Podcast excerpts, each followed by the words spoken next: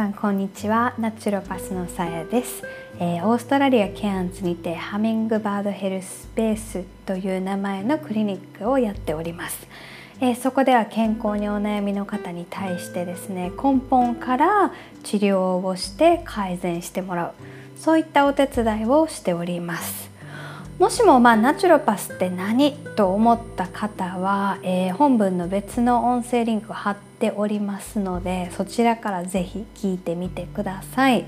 またいつも聞いてくださってる皆さん応援ありがとうございます、えー、このチャンネルではですね健康に関する今まで知られていなかった最新情報やまたちょっとした日常生活のヒントを、えー、私ナチュロパスとしての観点からお送りをしております、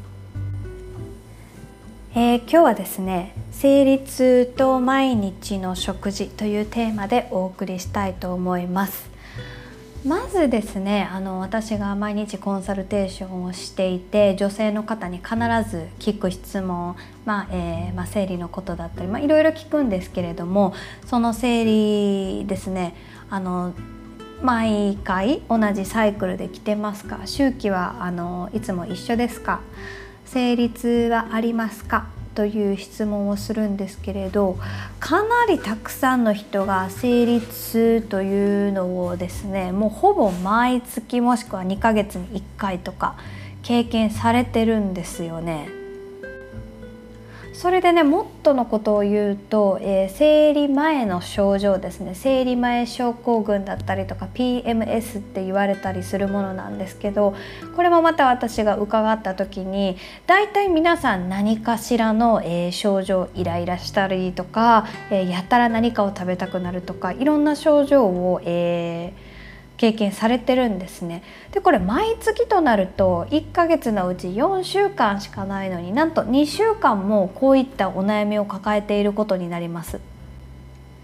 でこれってどうなんていう話なんですけれどあの生理前の症状だったり生理痛だったりっていうものをあの確かによく聞く一般的な意見ではあるんですけれど普通だと思ってほしくないんですね。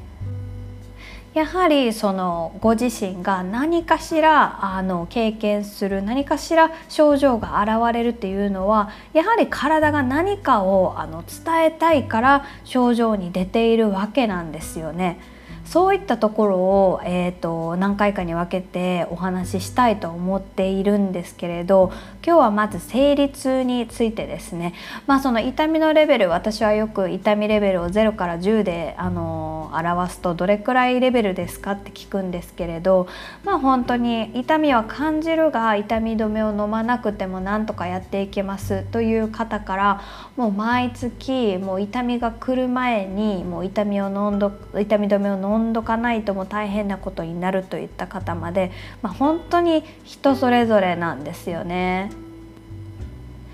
ただねここで考えていただいいただきたいことが2つあります。まず1つは、えー、その痛み止めですよね痛み止め毎月毎月何回か飲んでいるのは、えー、これ薬っていうのはねあの全て肝臓に、えー、行ってで何て言うんですかね何でも、えー、抗害だったり、えー、農薬だったり薬だったりいろんなもの毒素と言われるものは全て私たちの肝臓でフィルターされてで体外にあの排除されるわけなんですけれどこれ毎月毎月何回も何回もこういう薬を飲んでるとね私たちの肝臓がめちゃくちゃ疲れてくるんですよね。ですのでその疲れた肝臓が原因で例えば、えー、痩せないえっと、肝臓は脂肪を分解する場所でもありますのでね肝臓がもうこの薬の分解に忙しすぎて脂肪の分解まで追いつけないこととかもあるんですね。そういったことでその何をやっても痩せないという方は肝臓ポイントなんじゃないでしょうか。それから、えー、またえー、ホルモンバランスの乱れだったり貧血だったりこういったところもね実はこの肝臓の働きが滞っていることによってあの起こる症状の一つであります。なのでまあこれ結構聞くコメントなんですけれどとりあえず痛み止め飲んどいたらなんとかなりますので毎月そうやってますという方かなりいらっしゃるんですけれどこの肝臓に毎回毎回かかっている負担のことをちょっと考えていただきたいなと思います。でちょっとここからが本題なんですが、えーと、その成立理由はねいろいろあるんですよ。でも、えっと、今日はその一つ、えっと、食事についてお話ししたいと思います。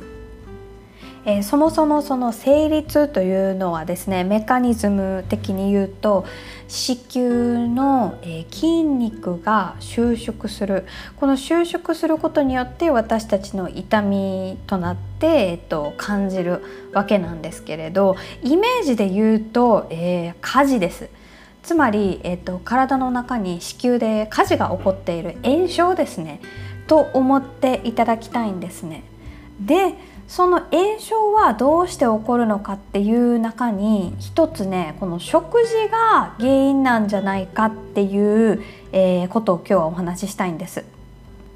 まあ、世の中には本当にいろんな種類の、えー、食べ物が存在するわけなんですけれどもその中でもやはり、えっと、炎症を起こしがちな食べ物食品項目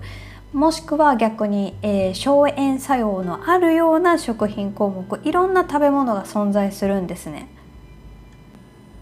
でこの、えー、炎症を起こしやすい食べ物今日は2つ紹介したいと思います。でこれまたねこの炎症を起こすレベルもナンバーワンナンバーツーに、えー、輝くような食品なんですけれどまず一つは乳製品です、えー、牛乳とかですよね。えーと、これねあのラクトスと言われる、まあ、乳糖についてはよく、ね、アレルギーだったり敏感だったりとか知られてるんですけれど、えー、その他に、えー、タンパク質が入っていましてガセインとかカセインって言われるものですねこれがね実はめちゃくちゃ炎症させているというようなリサーチ結果がたくさん出ております。で同じ、えーと、メカニズムでこの炎症を起こさせるもう一つがですね、えー、グルテンですね小麦とかに入っているあのー、もちもちした部分といいますか、えーと、パンを作る時に、えー、イースト菌をねちょっと水で混ぜたらネチャネチャしますけどあれがグルテンなんですね。これもまた炎症させる、えー、原因の一つだと、えー、いっぱいの研究家が、えー、結果を出しております。一つね研究結果を、今日はシェアしたいと思いますこれはね2017年の研究結果なんですけれどえっ、とその成立を経験してる女性ですねに、えーと、グルテンフリーの食事を12ヶ月間行っていただくそういった研究をした人がいるんですね。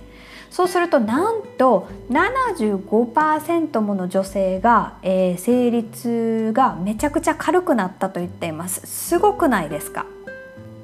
ですのでですね、まあ、今日はその生理痛についてお話ししていますが何でもそうです。痛みと言われる炎症関節炎頭痛全部ねこの炎症をさせている食べ物を食べてないかちょっと考えていただきたいです。そしてまた何かしら悩んでいるこの生理痛とかで悩んでいる方私よく言うんですけども1ヶ月とか2ヶ月でいいからちょっとこの乳製品とグルテンストップしてみてどう変わるか試してみませんかというふうに言っています。もしねこれあなたも経験してるようだったら一度試してみてください。